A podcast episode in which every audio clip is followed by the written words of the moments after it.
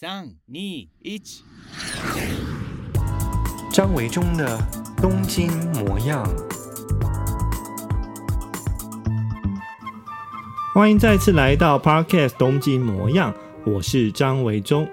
哇，最近的这几天的东京啊，气温都越来越高了哦。嗯，有好几天都破了三十度了。诶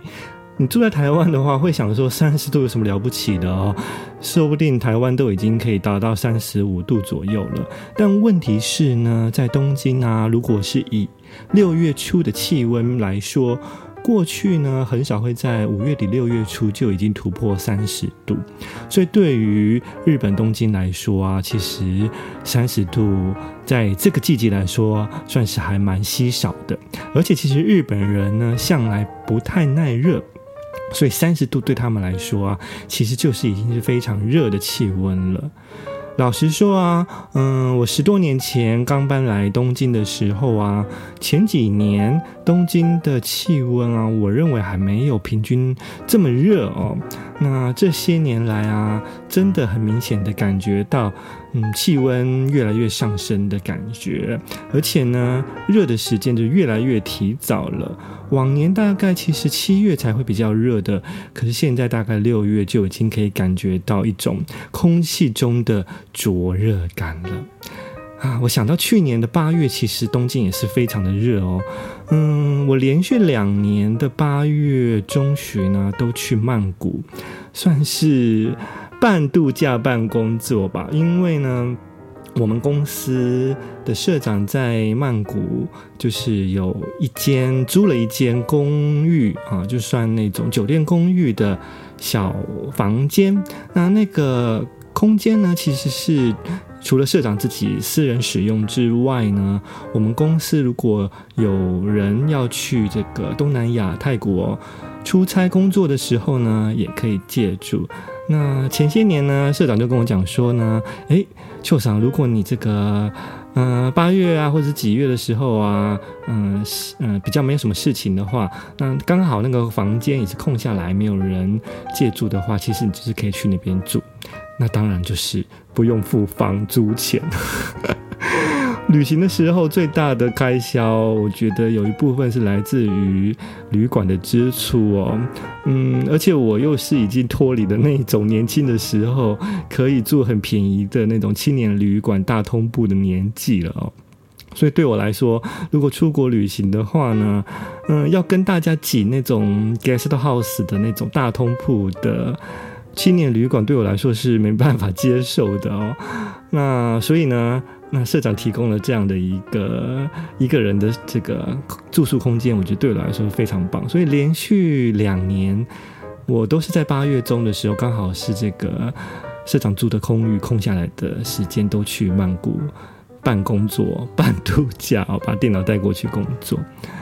那去年跟前年，我都深刻的感受到。八月的曼谷事实上是比东京还凉快的，对，千万不要怀疑哦，真的，因为八月的曼谷其实还在雨季当中，所以其实每天的天气是阴霾的，嗯、虽然看不到阳光，下午会下一阵雨，但事实上呢，气温算是舒适的，大概都平均维持到二十八度左右。可是去年八月的东京气温其实都已经三十几度了哦，所以。嗯，今年的夏天八月，不知道东京的气温会怎么样呢？我想应该还是很热。可惜的是，今年因为新冠肺炎的关系，无法出国了。嗯，所以只能待在东京，好好来深刻体验一下七八月越来越像火炉的东京气温。好。那接下来呢，想要跟大家分享一下这个礼拜呢发生的一些以东京为主，那日本涉及全国的一些我观察到的一些新闻事件，我挑出来几个想要跟大家分享的。首先就是第一个标题上面所说的哦，就是在这个呃六月八号左右的时候呢，啊六月八号早上呢，东京都的八王子。发生了一件还蛮骇人听闻的事件，就是呢，有一名高中一年级的男生，十五岁，他呢在家中被发现用枪自尽啊，就是举枪自尽，那被他妈妈发现了。这件新闻发生之后呢，带给日本呢两个非常震撼的事情。首先，第一个就是，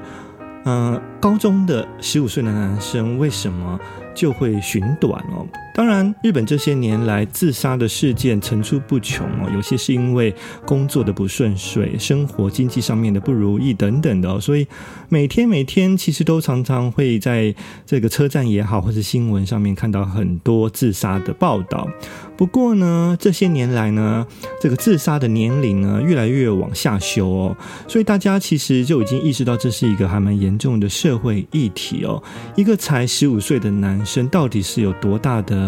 压力受到了怎么样子的一个学校的不知道是是否是霸凌，或者是嗯、个人的性格上面有怎么样跨不去的坎之类的，又或许是家庭问题，这些都不知道，导致一个十五岁的高中男生就自杀了哦。那据新闻报道啊，这位呃自杀的十五岁高中一年级男生，其实是像他从国中二年级开始就陆续的没有去上课了哦。所以，呃，事实上，我们现在还不知道新闻当中并并没有特别的写出来说为什么他没有去上课。不过呢，有提到就是说，他从今年的春天，也就是二零二零年的春天开始呢，又开始恢复了要准备去高中就读哦。那这个教这个高中呢，事实上是所谓的日本的这个通信制高校，也就是有点像是。嗯、通信教学的啊、那本来呢是呃今年的四月份要开学的，不过因为遇到了新冠肺炎的感染扩大，所以呢就改成了呃线上教学。那到六月呢，也就是其实在他这个六月一号的时候呢，其实有去上课一次啊、那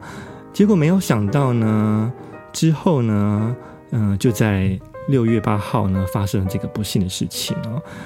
好，这个是第一个让人家觉得感到遗憾而且震撼的事情。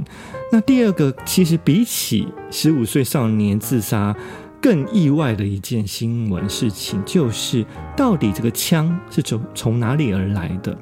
如果大家有注意到日本的社会新闻的话呢，其实会发现啊，日本的社会这个死伤事件。枪杀这件事情是占的非常非常非常低的比例的，比台湾还低非常非常多。我们常常还在台湾的新闻报道看到这个帮派纠纷啊，就是就会拔出枪来呀，毙死对方，或者是连在 KTV 唱个歌啊，不小心啊惹到人啊，也可能会引发枪战等等。但这些年来啊，其实日本枪这件事情呢，管制的非常非常严格哦。嗯、所以呢，事实上，在很多的新闻死伤事件当中啊，你很少会看到有人拿出枪，这个纠纷之中呢，引起死伤事件。所以大家对于枪。怎么来？而且还是由一个十五岁的少年入手这件事情，其实感到更大的困惑跟疑惑，而且也有非常大的恐惧哦。如果一个少年他可以经过不知道怎么样而来的特殊管道入手一把枪的话，那其他的人在日后今后的日本是否会在枪炮管理的松懈下面陷入生活上面的一个危机呢？所以这个是其实这件新闻呢，给大家更大的一个震撼。所以现在一切警方都还在调查当中，到底是这位高中生呢是怎么样可以获得这个一把枪的哦？好，这个是这几天呢日本发生的一个引起社会最大的讨论的事情。那我们再回顾一下这一个礼拜还有其他哪些日本重要的新闻，其中一个也想跟大家分享的就是呢，日本的厚生劳动省，相当于我们台湾的卫福部，正式宣布在学校还有公共设施呢，次氯酸水禁止喷雾在空中当中，当然呢，更禁止直接喷在人体上面。那这个事情，我觉得说真的还蛮好笑的，因为呢。其实台湾啊，我记得大概在一月底、二月初左右，其实就已经正式确定拍板定案，有说明这个次氯酸水其实是禁止喷在空中当中的，会对人体有害。我记得早期刚开始在二月初呢，新冠肺炎刚开始的时候，嗯、还有一些学校啊，会在这个学校的门口架设这种喷雾剂的设施哦，可以让学生进来学校的时候，进去教室的时候呢，走过那个次氯酸水的喷雾门哦。那当时的说法就是说，哎，这可以消毒啊，哦，然后呢，甚至还有老师会在学生上课以前，先把教室先用次氯酸水喷一遍。可是其实台湾很快的就已经判定，就是这个。个是不 OK 的，是对人体是有害的，所以后来呢，其实大家呃都有概念了，有这个观念，禁止使用它。但日本呢，其实我觉得日本其实对于外在的情报啊，外在资讯真的是获得的管道很窄哦。那民众呢，其实如果政府没有告诉你什么可以做，什么不能做，他们其实就是很接受这个上面告诉你的指令，所以自己也不会去。做一些研究跟调查，所以日本从二月、三月、四月、五月啊，我都可以陆续的看到啊，在许多的网络啊，甚至是车站啊，有这种任很多的广告在说明，就是说如何防范新冠肺炎的其中一个对策呢，就是喷这个次氯酸水，在日本叫做次亚盐酸素水哦。当时我跟我的台湾朋友啊，走在日本的街头，看到这些广告，都觉得太不可思议了。甚至还有一些 YouTuber 啊、网红啊，他们会拍影片啊，教导大家如何使用次氯酸水，然后喷在空中，或者是喷在身体上面消毒。我们看都觉得非常不可思议，明明是不 OK 的事，不行的事情，为什么政府都没有专门的部门呢，在监督这些事情哦？嗯。所幸呢，终于在这个礼拜六月初的第一周呢，后生劳动省正式宣布了这个是禁止使用的哦。对，我们台湾人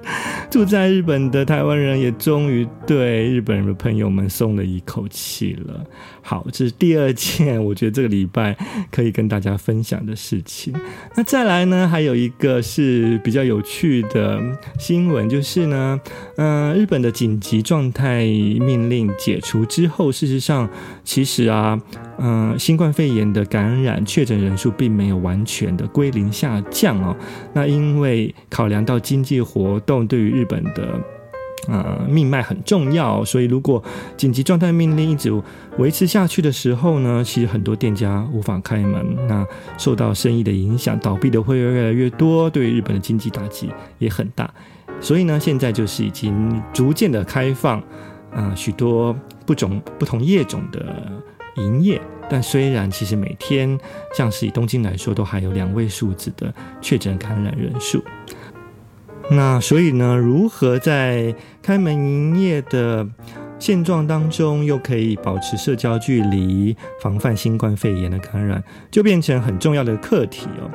东京迪士尼乐园呢，虽然还没有宣布开放开园营业，但是在大阪的 USJ 环球影城呢，已经在六月八号重新开园喽。那距离上一次的营业已经是三个月以前了。